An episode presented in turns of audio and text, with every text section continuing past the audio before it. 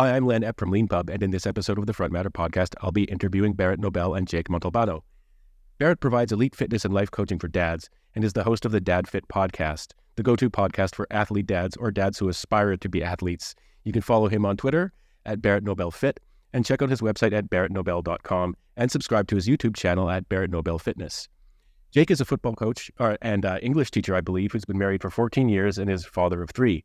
Barret and Jake are the authors of the Leanpub book, The DadFit Dynasty Manual Daily Modern Strategies. In their book, Barret and Jake write with the modern father in mind, offering practical actions you can take to make a tangible difference in your life and the lives of your loved ones. Whether it's about balancing work with family, maintaining a thriving marriage, staying fit, or guiding your children with wisdom and love, this book addresses it all. In this interview, we're going to talk about their backgrounds and approaches to fitness, the book, and at the end, we'll talk a little bit about their work as content creators. So thank you very much, Barret and Jake, for being on the Leanpub Front Matter podcast. Yeah, absolutely. Thanks for having us on. Thanks. Yeah, really looking forward to it. Yeah, me too. Um, I, I, always like to start this uh, podcast by asking people for their origin stories. Um, so why don't why don't we start with you, uh, Barret? If you could take a few minutes and just talk a little bit about uh, how you made your way into the the sort of career you're in now. Yeah, that's a great question. Um, I mean, I started as a personal trainer when I was in my early twenties, um, but I was I was an alcoholic, and so I was kind of an asshole. Oh, sorry. Am I allowed to swear? Yes. Okay. Yeah. So I started as a personal trainer in my early twenties. I was I was like an alcoholic, so I was kind of an asshole to all my clients, and uh, I realized customer service wasn't really for me at that point. Um, so I got more into the engineering side, became a software engineer, uh, went up the ranks of enterprise engineer, cloud engineer, just all sorts of desk jockeying. Um, got super jaded with the industry and burnt out. Throughout that whole time, um, I've always been into fitness and nutrition. It's always been like a real common theme for anything that I do. I'm always the strongest engineer in any of the groups I'm in, which uh, is like a a very prideful thing for me. but um, yeah, then I started. Uh, I started transitioning away from the engineering world, less desk jockeying. I really became super interested in just trying to improve men's lives in general. I see a severe lacking of that in the current world that we're in. Um, I became a father a couple of years ago, and like if I talk about it a lot on my podcast, but I'll be I'll be at the park and I'll see all these dads and moms just phones in their faces, not playing with their kids. They're they're not in great shape. They won't even run around with their kids, and there just needs to be more strong men, and there's lack of strong men as role models for the current world. So that's where uh, that's kind of where I'm at as far as transitioning into all this fatherhood, fitness, and it's all like a really great encompassing way that I'm working in. And Jake, uh, what about you? What's your background? So, um, for me, you know, I actually started out, you know, doing, um, you know, as a coach and coaching and, and helping um, young men and, and um, kind of seeing uh, what happens when there's fatherless homes and, um, you know, kids that maybe their only positive male role model is a coach of some sort. And so that was the first thing that really opened my eyes to just the the negative effects of what happens with without strong present fathers. Um, and then as I kind of got going in my in my marriage and having kids uh, of my own, I actually, you know, it became the exact dad that we're trying to help right now. And to say that I became, I allowed myself to become that unhealthy dad who was there physically, but not really emotionally there, and you know, not really playing and being active with my kids.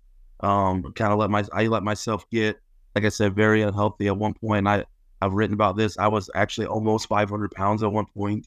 Um, and for me, one of the negative things, but also one of the best things that could have happened was uh, a hospital stay.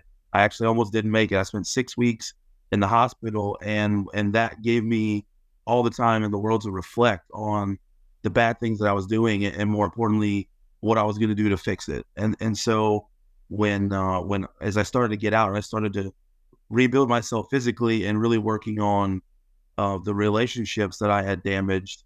It was pretty clear pretty quickly that I, I had a lot of things that I wanted to be able to say with other people and, and to try to help them learn from some of the things that that I've done, both good and bad, right and wrong. And so I started writing online and and um, with the idea of being able to help other men sort of either either avoid things or if they're already in a bad place, help them get out of it.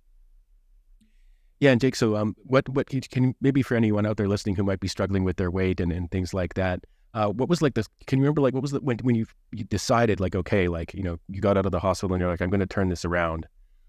Can you? What was the first thing you did? Did you go buy a book? Did you go watch videos on YouTube? Did you talk to friends? Well, it's interesting because uh, in my background, I actually have a, strength and conditioning background, and so um, as far as knowing what to do from a training standpoint, and that I knew what I should have done for me, it was more on the the the mental side as far as the willingness to do it. And I think kind of for me, uh, uh, there was a bit of a rock bottom moment where I kind of came to the realization that I am so unhealthy that I cannot play with my kids like I want to. And so for me, it was just really a matter of creating daily habits. You know, that was the big thing for me. Hmm. Um, nice. You know, both in terms of like eating better, eating healthier, but also just being more active um, one of the doctors that I had during my my time in the hospital had told me basically almost as like an ultimatum, like you know, you're most if you could ever walk two miles without stopping, like that would be like an, Olympic level athlete because based on where you're at right now, almost kind of saying that like you probably won't do that. And so from that point forward, that was like one of the first things that my wife and I started doing is going for walks in our neighborhood and I made it a point that we would not walk any less than two miles because I was going to prove that that is exactly what I would do. And so it kind of started there. Um, you know, I was I was actually in a coma for three weeks, so I actually had to to relearn how to walk and things like that. And so then once I got my feet under me, I, I like I said, I started with walking like, okay, I'm gonna walk a minimum of two miles every time I do this. And um, it kind of went from there, you know, as far as just being very mindful and cautious of what I was eating and drinking and those types of things. Um, for me, though, it was really it was a matter of the habits. You know, I knew what I should be doing. It was just a matter of actually doing it. Yeah, that's a, thank you very much for that really good answer. I really like the idea of um the sort of setting the the daily minimum or the the, the activity minimum. Um, yeah, uh, I was I don't have you guys heard of Alex Hormozi? Oh yeah, yeah, yeah, big fan. Of, yeah, yeah, and he he talks about this like hundred a day thing, and um back back years ago when I was doing a doctorate in English literature, I, I sort of did the same thing. It's like I'd have to read hundred pages a day, um, uh, and it was like it was it was partly to sort of get you know accumulate over time and stuff like that, right? And like some days it'd be three hundred, sometimes it would be hundred, but big type and big margins, if you know what I mean.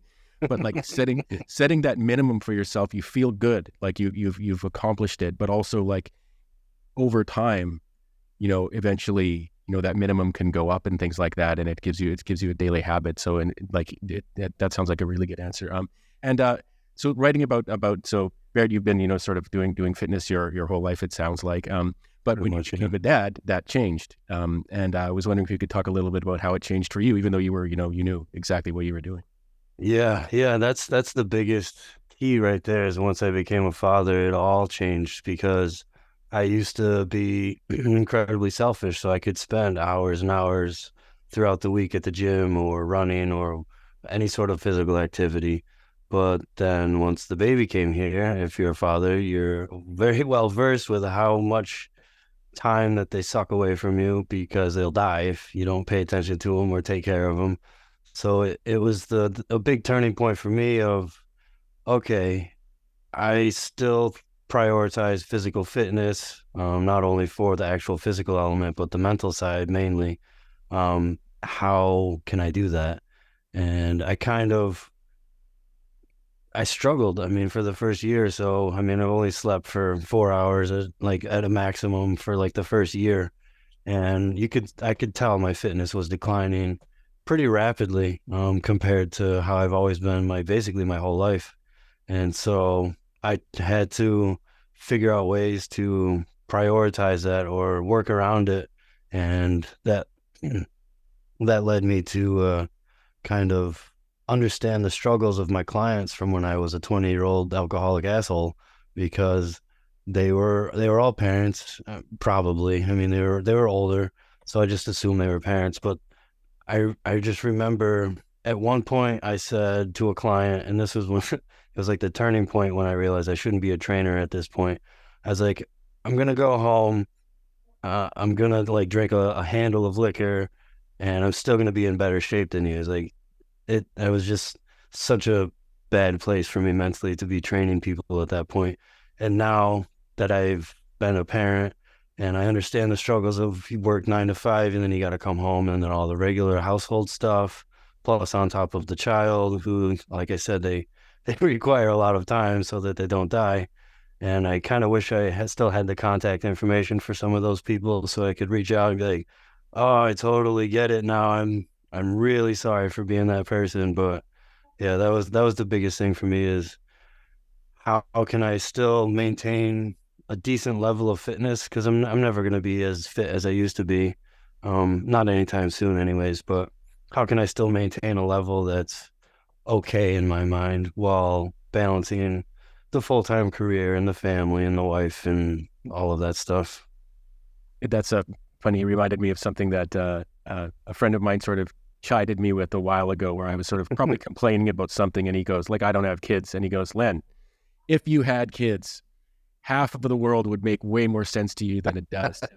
um, and, uh, there's there's a great there's a great actually uh, episode of your podcast that you guys did together that I'll try and put a link to somewhere um, uh, where you talk about that being being a sort of young cocky trainer and in particular you would you would even I think not just think but tell your clients that they were lazy.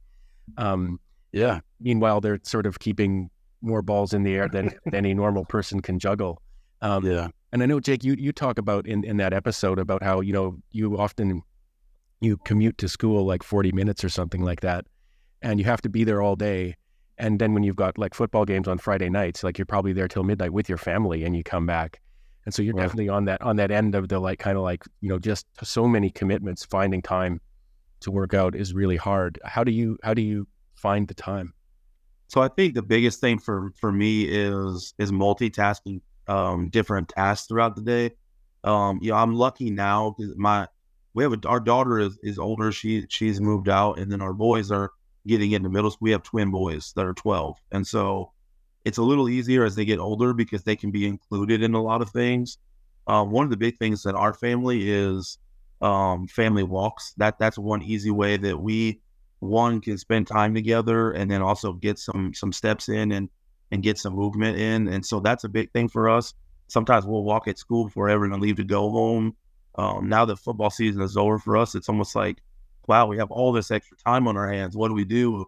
You know, because we, you know, we're only gone for 10 hours a day instead of 15 hours a day or something like that, you know, but um, doing things together is a big one. Um, and, and, even, you know, I'm a big proponent of, of, like doing things at home, like working out at home, um, like dumbbell workouts and stuff like that, things that you can do on the go or, or while you're doing stuff. You know, one of the things that you know, Barret and I always talk about is we don't really say no to our kids if they want to do stuff with us, but yet you have to take care of yourself as well.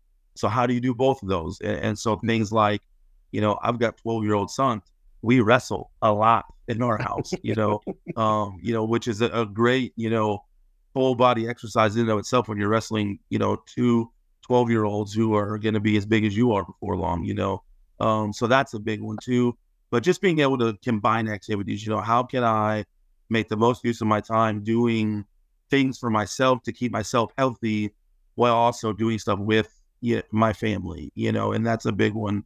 Um, I think another thing that helps is when you incorporate um, spending time while also doing certain things around the house. Like everybody, every family, you know, you got to clean your house. You got to, um, you got to make dinner every night. One of the ways that my wife and I spend a lot of, of quality time together is making dinner. So that way, you know, while we're making dinner, which is something we have to do anyway, that's a time mm-hmm. for us to spend time together. Mm-hmm. And then whenever we're done, then I can go get a workout in or something like that because I can check off all my boxes throughout the day. I can spend time with my kids, spend time with my wife, take care of work projects, and then find the time to still get a, a workout in. And so, really, the big thing is just how can I combine things throughout the day to to make them the most efficient that they can be efficiency is a, is a big word in our house.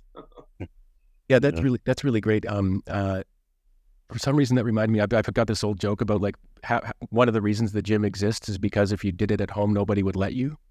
Um, you know, they they they'd be like, oh, he's just that doesn't really matter. You know, like the, you can stop stop. You don't need to do your workout today. I need you to help me do this, or I need to help you do that.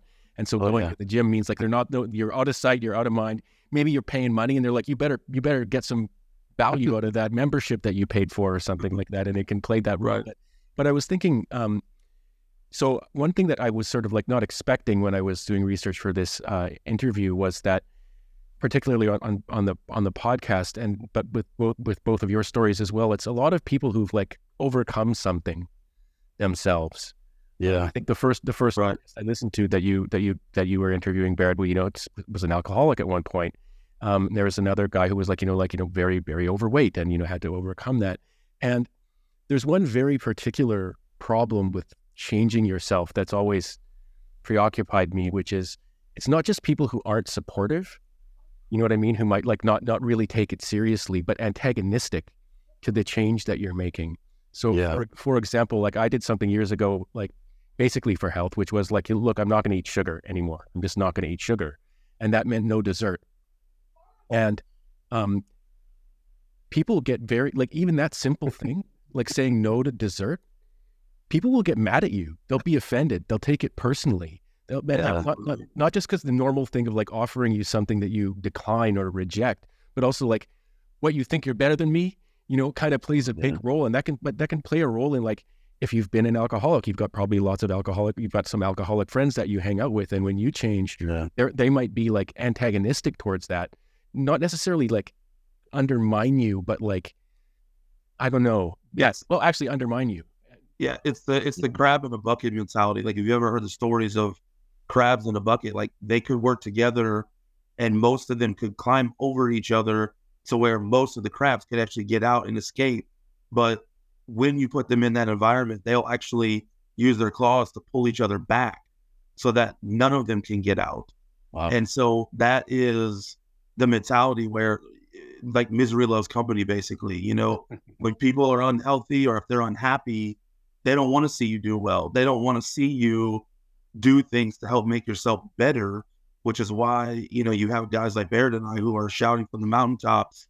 You know, there are people who will support you. There are people who want the best for you. There are people out there who will, who have gone through, you know, a lot of really bad, negative things, but has still found a way to be better because of them. And so I think, you know, one of one of the reasons why I think we get along so well is that is one area that we're very like minded. You know, we don't just give you the parts that we want you to see. We we we we show everything, you know, because I don't personally think that you can truly appreciate someone's story unless you know every part of it as far as the highs and the lows and, and to know that there are people out there who will support you in your lows and help you get to your highs. Yeah, that's Yeah. really good. And just uh, just to ask you this a similar sort of question, Barret. But you know, if someone's listening to this and they're like, "Okay, I tried it. I've tried it. I tried something like this. I, you know, I'm a dad. You know, I wanted to get in better shape." And basically, just yeah, people kept. I mean, there's an old there's an old joke about the Canadian lobster trap. Like, if a Canadian tries to succeed, the rest of the Canadians will pull them back down. Um, uh, but like, you know, if there's someone listening who's like, "I tried it," and my family, yeah, they they they sort of got got basically got mad at me for trying to make my life better what can what would you recommend they do if they try again you know like do it more subtly maybe not boast about it so Oof. much you know i don't know like it's Yeah. really hard because yeah. if it's your if it's literally the people you're living with that are trying to stop you maybe unconsciously even you know what can what can you what would you recommend people think about trying First thing I'd recommend is checking out our book because there's going to be a lot of uh, a lot of activities at the end of each page for dads specifically. But yeah, man, that one's tough because I I don't really I'm I feel like I'm very different than most people. So in those certain in those situations where I do decide to change some element or aspect of my life and there's someone, family or not, that doesn't agree or that I feel like will hold me back, I I won't cut them out completely, but I will severely diminish their relationship or opinions that they have. And that that's just how I deal with it personally. I'm not like I said, I'm not gonna cut you out completely. Um, I, I have before several times. Um, if it does come to that point, like if you just really can't accept the changes I'm making in my life that are improving my life and therefore improving my life and my family and everyone around me, then I honestly don't have a problem just eliminating that person from my life. I don't I don't have time for toxicity and that's the way that I deal with it. Um, just severely dampen it. If it still continues, then sorry. Like I I don't like I said, I don't have time for that. Yeah, no, that's that's a really great and very straightforward answer, and I think kind of a, like a, a bracing and um, you know a very good one, right? Like whether whether you do do it or not, keeping in mind the the fact that you actually can, with most people, diminish that relationship if you need to. You know, you're Yeah. not you're you're not bound to people in the same way that we often we often think we think we must be. Which is not to say don't honor your relationships and don't take it seriously when you need to do something like this, but you know, not everybody is always relating to you in in, in the best way. Um, one Yeah, I got one one comment on that. I, Yeah. I recently tweeted recently about about that exactly, and I tried to distill it in like a, a tweet so it was fairly easily digestible. But um, I said something along the lines of a superpower that I've come to realize for myself recently is saying the word no, and that's with obligations, with career, family, anything. If it doesn't align with my goals, I'm I'm going to say no. And there's there's a lot of power in that. And a lot of people are afraid. There are a lot of people pleasers. And again, I'm, always going to help. I'm always going to be willing to be there for anyone. But I'm going to say no a lot. And it's a it's a take it or leave it at that point. I'll, I'm going to be firm, but I'm not going to be an asshole. yeah, that's that's very good, very well said. Um, uh, one thing one thing that I know you guys talked about about, about because it's not all fitness; it's about dads and being a dad, and then relating to your to children and, and stuff like that. Um, and uh, one thing that, that that again, not having kids myself, so the qualifier, I'm going to say everything I say about kids, but I was talking to a friend of mine who's a who's a dad, and he was he was getting really worked up about how his five year old son, like no matter how many times he told him to like arrange the stuff he put in his backpack the right way, so everything would fit, you know, he wouldn't do it, and and he seriously like was like very worked up about this. He's like, how is he ever going to make it through life if he can't do that? And I said, well, you know, my my childless philosophy, having been one myself, you know, I've always been of the view that like children are going to act like children when they're children, but they're going to act like the adults they saw when they were children when they become adults, right? So if you're the, Yeah. finish the thought, like you know, if you're if you're packing your backpack properly, when he grows up, that's what he'll do. He's acting like a kid now because he's a kid. Um, Yeah. And I guess maybe maybe to, to you, Jake, you know what what uh, what advice would would would you have to sort of fathers who are sort of getting worked up maybe about their kids not like quite acting quite like they wish they would? yeah so that it's funny um that is always an ongoing topic at our house because you know during during the day i'm a high school football coach you know and i work with uh, you know high school athletes and and so efficiency and all of those things are, are what we're striving for all day long you know whether we're on the practice field the weight room or whatever it is. And so sometimes i'll have to or my wife will have to remind me like at home you know your kids are 12 they're not in high school and you know even when they were like seven or eight you know hey they're not high school kids like just tone it down a couple notches you know? And i think the big thing for me is just um just being reminded reminding yourself a lot of the fact that you know as the saying goes rome wasn't built in a day you know? Um i i have focused more on what are like the core values that i want my kids to know no matter what what are the big things you know? Decide what the big things are. And once you decide what the big things are the other things will kind of work themselves out as they go. Um you know like for example one of the things i've already kind of mentioned on this you know honesty you know word is your bond is, is a saying in my house that i could i could literally bring my boys in from the other room right now on here and all i would have to say is your word and they would finish that sentence or that saying you know that they actually pulled it on me on our drive home tonight. And because I and I wasn't even being dishonest, I was just kind of joking around with them. And it was just about something silly. And my and my one son, who's the more out, outspoken of the two of them, um, which he gets it from his father, but he um he's like, Dad, you always tell us your word is your bond. So come out with it. Just tell us the truth. What are we doing? You know? And so for me, that's a big thing. And so I think it's really important for each for each mom or dad, really, you know, what are your big things? Those are the things that are going to get the most attention. And then you you'll go from there. You know, um, is putting all of your papers in your in your backpack the exact right way a big thing? Well, I mean, organization is important, but is that as important as being a, a good person or being trustworthy, you know, or being a good friend, you know, those types of things. And so I think really, you know, the more you throw at kids, the more rules and regulations and, and um, different things you try to do, the more they're going to get lost in, in the details. Whereas if you give them a few specific things and you kind of work from there and branch out, I think it's a lot more successful. Yeah, that that really resonates with me. I've always thought that you know, um, teaching your kids principles, if you can, is more important than teaching them rules. Yeah. You know, so like I, I always remember that. Like, I mean, I know you know you don't want to second guess people's intentions too much, but I always remember going to like there's this there was always that kid's house where there was like a list of chores and they'd get a little star for each chore on the fridge or something like that, right? Which not to not to knock that as a practice or anything like that, but like I always thought like, you know, once what what happens when they leave home and they don't have the stars anymore?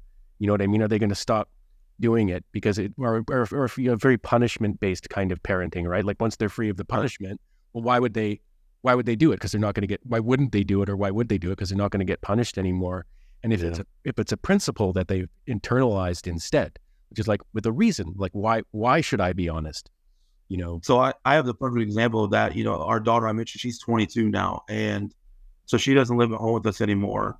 Um, you know, the typical kid growing up, you know, didn't keep her room clean, probably didn't keep her papers straight in her backpack by any means.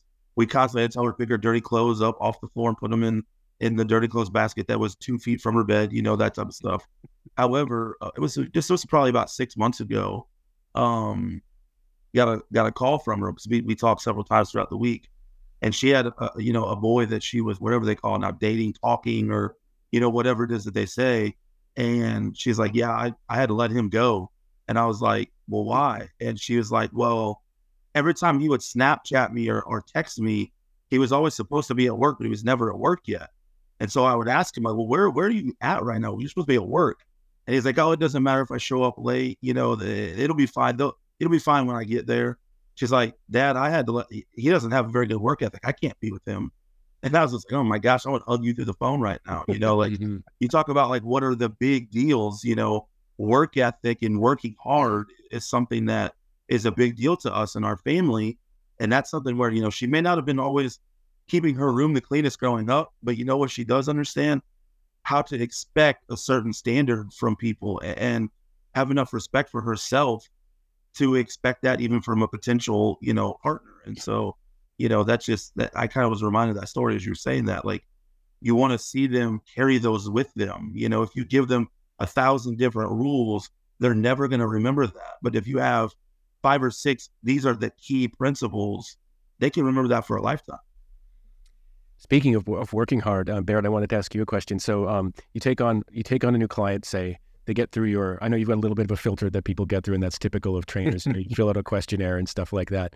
But, yeah. You know, um, I remember when I was uh, interviewing for a kind of you know relatively high profile kind of investment banking job once, you know, as entry level. Uh, the when the interviewers said, "So do you want to do the work or do you want to be an investment banker?" And I'm like, oh, I want to, I want to do the work. Uh, but there's a lot of people I'm sure who are like, they see the, they see the guys with the, like, you know, the ripped guys with the shirts off, you know, and they, and they see the picture and they're like, I want to be that.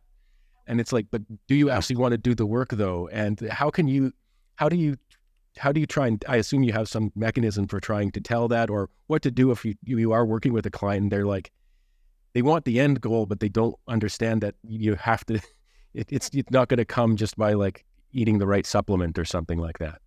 Yeah, yeah, that's I try to filter that out before I even begin working with someone like that. I I kind of still have the asshole built into me, but it's more tailored and more refined at this point. So I, I honestly, I have built-in mechanisms in my questionnaire in and of itself. If they if they don't answer certain things correctly, it'll kick them out of the questionnaire and be like, I don't think we're a good fit. Like they won't even get to the point where I start training them. And before they even get to the questionnaire, I have chats with them and stuff, and I almost make them sell themselves to me because um, I, I tell them like, listen, you, I don't want to waste my time helping someone who isn't going to put in the work. So I have a lot of I have a lot of built-in things before I even get started that I'm I'm I'm like with a 90% certainty that at to if they get to that point where I'm actually to build out all their programming and build out all their nutrition because everything's 100% custom for that person. I don't do cookie cutter anything. So again, there's a lot of upfront time spent for me and I value my time. Like I said, I'll say no real fast. so I, I have a lot of things built in to weed out people that aren't really there mentally because that's really what it takes. I need people that are at their breaking point. They're like, I, I literally have no other option except to change, and I'm I'm ready. And that's that's what I said. And I, I will say no. I've said no so many times. um, one one thing, I, one uh, of the uh, lessons I, I, suppose in, in your in your book that I really liked too was the one about um uh, just to quote it here as a father an important situation you will inevitably be faced with is helping your children overcome their fears um, and Jake I was wondering if you could talk a little bit about that to sort of you know you know because I, I imagine as a dad if you see your kid being fearful of something and maybe even something you were never fearful of yourself as a kid right there can be a little bit of it, mixed in with all the pragmatism and the long term there can be a little bit of disappointment too um, you know, what do you what would you recommend if if you know you're a you're a dad and you you notice that you know one of your kids is kind of a, afraid of something you really don't think they should be afraid of? What can you do to to help them overcome that? So there's there's a um an exp- uh, saying that that I use sometimes lessons over lectures, and basically what that means to me is, you know, everything in life is an opportunity for to, to learn or to have a, you know, to have a, a teachable moment within it and so I, I think for me, I, I, as a parent, your initial reaction is to immediately jump in and try to quote unquote fix the problem. And the there there's nothing wrong with that in terms of, you know, it's an honest, you know, you know, willingness to try to help your kid. But the downside of that is is that they may or may not be learning the lesson for themselves. They may not be learning to find solutions to, to their own problems.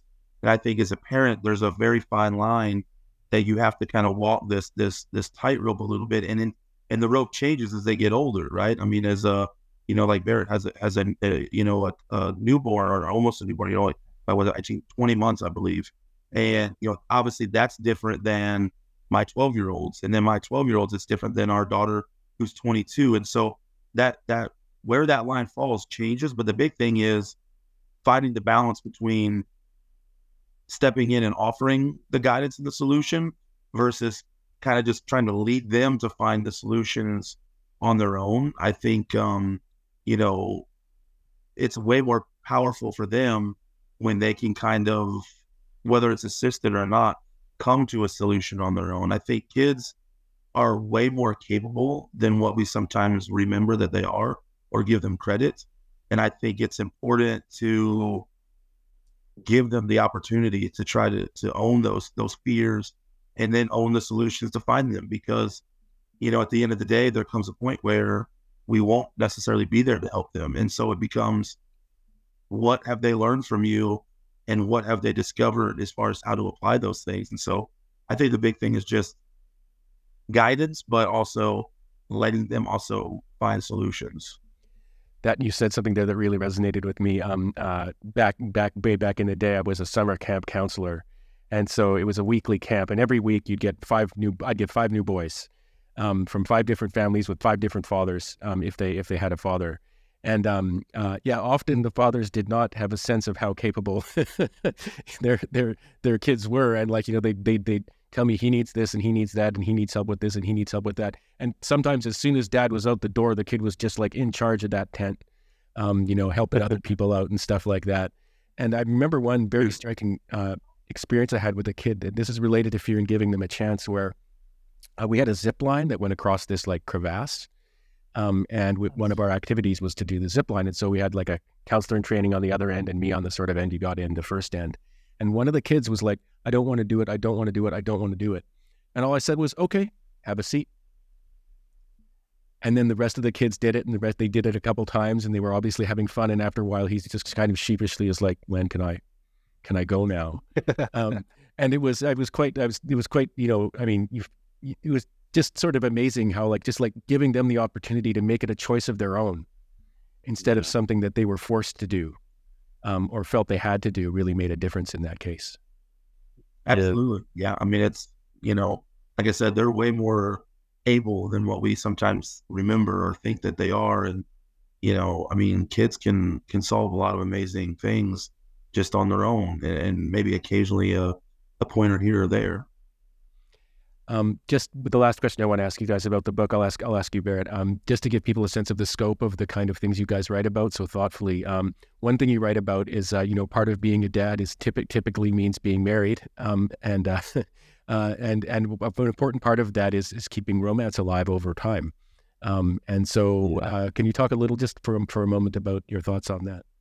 Yeah, yeah. I'll let Jake answer that one too because he's got a great one. But okay, yeah, just uh, just dating your wife. That's that's my biggest takeaway from it all, and it's it's a struggle again. Similar I, again, I think my frame of reference is a little narrow right now just because the the baby is so young. But once she gets a little more older and we can get babysitters and stuff, I mean, it, it has been like that the past four or five months where we're able to leave her for an evening, not not anything overnight yet, but just being able to still date your wife, I think that's that one is so key for maintaining that relationship. Oh, I think my camera just dropped.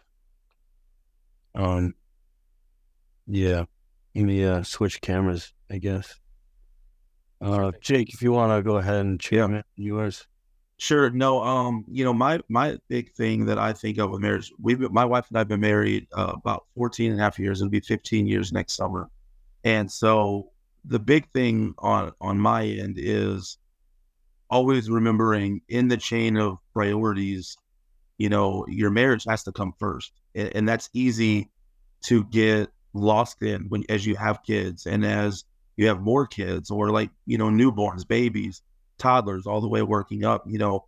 My wife and i actually one of the things that we struggled with was one of we mentioned our two boys one, one of them uh, back in 2018 ha- had been diagnosed with leukemia and, and he's doing great now he's in remission you know he's doing wonderful no issues anymore and everything but for those two years when he was going through treatments you know we almost forgot about being married for those two years, you know, really. And, and we were parents first, second, third, fourth, and fifth. And occasionally we were married, you know what I mean? Like here and there. And that put a strain on our marriage, you know. And um, I think you have to always find ways to to make your marriage the priority. One of and and it can be simple things, really. Like one of the big ones for my wife and I, we have a regularly scheduled date day every weekend where either on Saturday or Sunday we go out to lunch and and and we also go and do like the grocery shopping for the week. And it seems like, oh man, that's real romantic lunch and grocery shopping. But really, it's more than that for us. It's a way for us to connect every week and also to to plan our week, you know, eh, because our grocery shopping is built around our meal planning. And a meal plan is built around all the weekly activities that we have going on whether it's, you know, this podcast or this function that our boys have or whatever it is.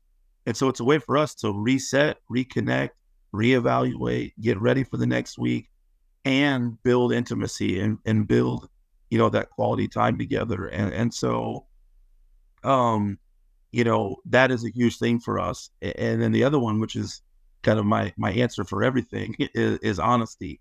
You know, there is there's no one on this earth that I am more honest with than my wife, and, and vice versa. You know, and even to the point that there's times where other people will look at us and almost be shocked or offended, almost in a way.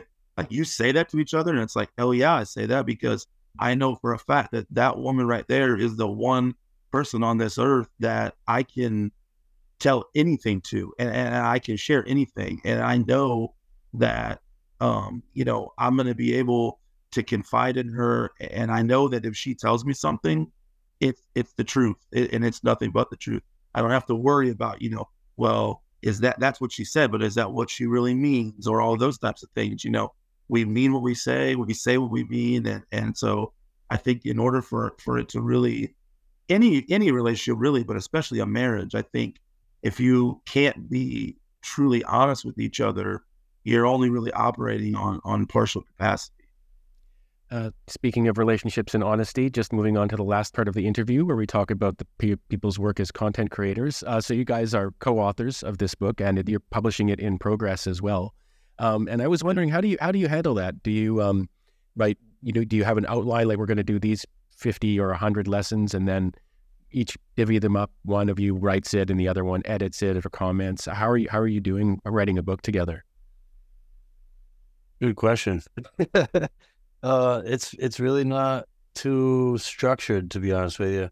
Um, we've been, I mean, we both have our newsletters, so we kind of uh, recycled some of the lessons and refined them specifically for this book. Mm. And um, it's it's it's bare bones as we're just sharing a Google Doc right now, and you just you just write uh, whatever your day is for that day. There's no particular outline um, at this point. Uh, it might be we'll be getting I mean, we're up to page 54, 55 right now. We got to drop in a new release here. Uh, that's one of the things I love about Leanpub, by the way. Um, but yeah, nothing, nothing too crazy. It's uh, just a shared Google Doc, and we're writing, writing it all like that, one day at a time. Yeah, that's really great, and it's it's. I love the idea of like you know start you're starting out with a Google Doc, and this is like sort of in a way like the canonical Leanpub book. Like just get get something out there, write write the words, take care of that first, you know, yeah. uh, find out how to collaborate. You'll you'll maybe change change your mind. Maybe you'll come back to, to Google Docs, something like that. But um, but that's really really great. Uh, sort of you know healthy lesson for people out there. People can often think like, oh, I can't I can't get started into on the journey until I know where I'm going to be at the end or something like that. And like, no, no, no, writing writing doesn't have to be like that. And that's kind of what what Leanpub's all about. Um, Barret in particular, I know you're on a lot of different channels. Um, you know, like you're on YouTube with your podcast, you're on Substack, your newsletter, and stuff like that. And I guess, um, how do you let's let's assume like people have figured out how like they they all they're confident enough that they're going to get there that they're up on all these channels and they've got their profile pictures up and maybe some branding and stuff like that. How do you decide what to do? Like, do you have a schedule for like I'm going to do Substack a Substack newsletter for like half an hour a day, or I'm going to focus on the podcast for the next month, or do you do you have any? Is there any structure to it? It's pretty fluid right now, honestly. Um, it it is somewhat structured as far as I release the Substack every week. Um, that one's the most structured one. Hmm. Uh, get more into the uh, the video stuff again now that the the baby's kind of older and I can I can get out and script and write a little bit more for the video. And I've also got a crazy race coming up, so I really want to document everything involved with that because it's a I mean it's a ridiculous race and how I'm going to balance that with fatherhood I think will be very great content for people to consume and try to understand how I mean I'm the, the, I'm running an entire country that's the race. So I have to I got 40 weeks I got 40 weeks to train for it. So it's gonna it's a lot of content and also a lot of how how am I gonna juggle all that when I have like a, a four hour run on Saturday. But um as far as um, scheduling and stuff, yeah, it's it's fairly fluid right now. And with the thing that Jake and I are, we're actually like converging everything together into one cohesive structure here soon. And we'll be rebranding things a bit to the actual DadFit Dynasty versus both of our individual. Right. It's and Jake's more dynasty related things. So mm-hmm. it's the uh, going to be an awesome 2024 for the stuff that we're putting out and the things that we're going to be doing. Again, we're going to be combining newsletters. We're going to start co-hosting the podcast. Mm. Um, there's just a bunch of different things. Obviously, the book. Um, bunch of things in the pipelines that we're uh, we're working on. Super excited about it all. By the way, like, that's a little exciting.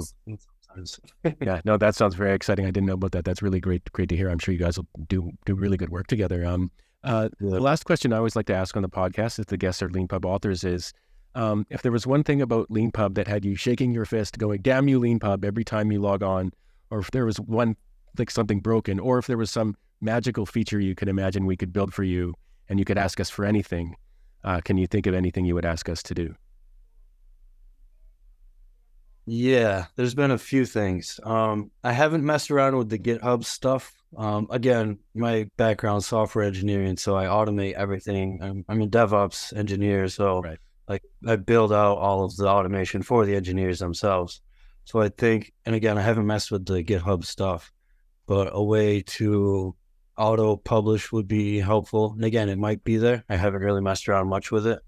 Um, and the other one is uh, it's good for you on a business side, but I want analytics without paying for it. Which I mean, good business move on your side because I talk myself out of it quite often. But I think once we finally finish and get it actually out there, and um, we were looking at the uh, um, your promotional stuff as well, like putting it in your newsletter and stuff like that. So I think once we actually finalize it and start promoting it more than just tweets here and there and auto plugs and stuff on Twitter, then I'm sure I'll I'll take the plunge and get the analytics because that'll just help be able to refine where the sources are coming from and double down on the ones that are actually driving stuff instead of just throwing it all out there and seeing seeing where it's coming from. So yeah, those are those are my biggest things with it. Other than that, man, Leanpub again coming from the engineering background, the whole lean methodology and lean startup. I mean, I love that book and everything about Leanpub is right up my alley for lean startups. And I've I've built out several apps and stuff before and I always I always release garbage just to see what the market responds to. And I, I love that approach from the publishing side of it. And when I brought it up to Jake, he really liked that too. I'm like, dude, let's drop it on here, put it out. They have a landing page for us. It'll we can capture the emails. It's like a lead gen as well. And it's also if people actually buy it before it's even done, clearly there's interest. So that'll kind of uh, incentivize or motivate us to work even more towards it. Yeah, thanks very much for that. That those are really good uh, points to bring up. Um, the first thing I would say about GitHub is that um, we do have an API um, so that you could actually publish from the command line. In fact, I think we just got a bug report about it not working or something like that. But uh, we do have an API so you can do stuff, you know, without having to go into the UI all the time and click buttons and things like that. Um, and when it comes to analytics, yeah, you know, it's it's interesting. I mean, whenever whenever you're de- like one of the reasons we make you pay for the for GitHub or Dropbox mode as well is like whenever you're integrating with a third party service, there's there's support for someone else's product that's happening. And if you ever do do sign up for it and start using Google Analytics within our ecosystem, you'll be asking me. You, you'll probably be like, fix this, fix that. You know, like there will be there will be there will there will be things, and there's also a lot of explaining, right? Because people are like, it's no, we we definitely wouldn't want to be like, go read the Google Docs, you know, on how to on how to do analytics. No, no, we we need to understand it as well. And Google Analytics in particular, incredibly powerful, notoriously complex, and ever changing. And so support support for it actually is like now the, the flip side of it is why does it exist? Well, to help people sell stuff, basically. And and to know where to invest their time and energy and, and money if they have it for advertising and stuff like that. So if you find that you're getting like a certain type of Substack post is generating more leads than others, and that's what you're what you're focusing on, then you'll write more posts like that, and you can find this out from Google Analytics and things like that. So would we make would would would our authors and would and by extension us because we only make money if our authors do? Would we make more money if we made it free? Maybe, um, but but for now for now yeah, Google Analytics integration is is behind a paywall. Um, Yeah. Like I said, it's a great business move, and I would do that if I was on your side too. But uh, the my only other comment on it is, um, why only Google Analytics? There's a lot of uh, other ones, I guess, that aren't Google. I'm not I'm not the biggest fan of Google in general, but I guess Yeah, we- why that would be a great question. Yeah, the answer. I mean, I think we do still have support for something called Clicky, but like that's like 12 years old or something like that. Uh, I don't even know if it still exists really. Um, but um, the the basic answer to that is like legacy. It's like why do why did we why do we have I mean we have we have PayPal and we have Stripe for receiving payments from people and we have PayPal and now Wise for paying authors. Why why PayPal? Legacy. I mean, Leanpub was launched in 2010. You know, um, there, there are people who have problems with PayPal too. Um, you know, and and that's why we introduced one of the reasons we introduced Stripe. Um, uh, but you know, why Google Analytics? It was you know the first the first kind of big one that everybody knew about. Um, so that's why we've got it. Uh, but I'll I'll uh, I'll I'll um, note your vote uh, to the team uh, for something else because like you know, here I am complaining about it and saying like you know it's so hard to use that we make people pay, you know, and like you so that might be like a kind of self answering kind of explanation for what we should do next. Uh, well, guys, uh, thank you very much for being on the Leanpub Frontmatter podcast. Uh, I really appreciate it. Uh, for everyone watching, uh, please get the book. Uh, please give it a try. It's really good. It's uh, DadFit Dynasty Daily, um, and yeah, it's um, it's just an excellent book with lots of excellent lessons and stuff like that in it, and it's going to be growing. It's one of these books that gets bigger over time. so yeah, everybody, please Oh, DadFit Dynasty Manual. Um, I was looking at the file name, not the title. Uh, but yeah, you'll you'll find it anywhere uh, that you're looking for it on Leanpub. Just search and you'll get it. And yeah, thanks very much, guys, for taking the time to do this. Oh, man, thank great to be on. Yeah, appreciate it, man. And as always, thanks to all of you for listening to this episode of the Frontmatter podcast. If you like what you heard, please rate and review it wherever you found it. And if you'd like to be a Leanpub author yourself, please check out our website at leanpub.com. Thanks.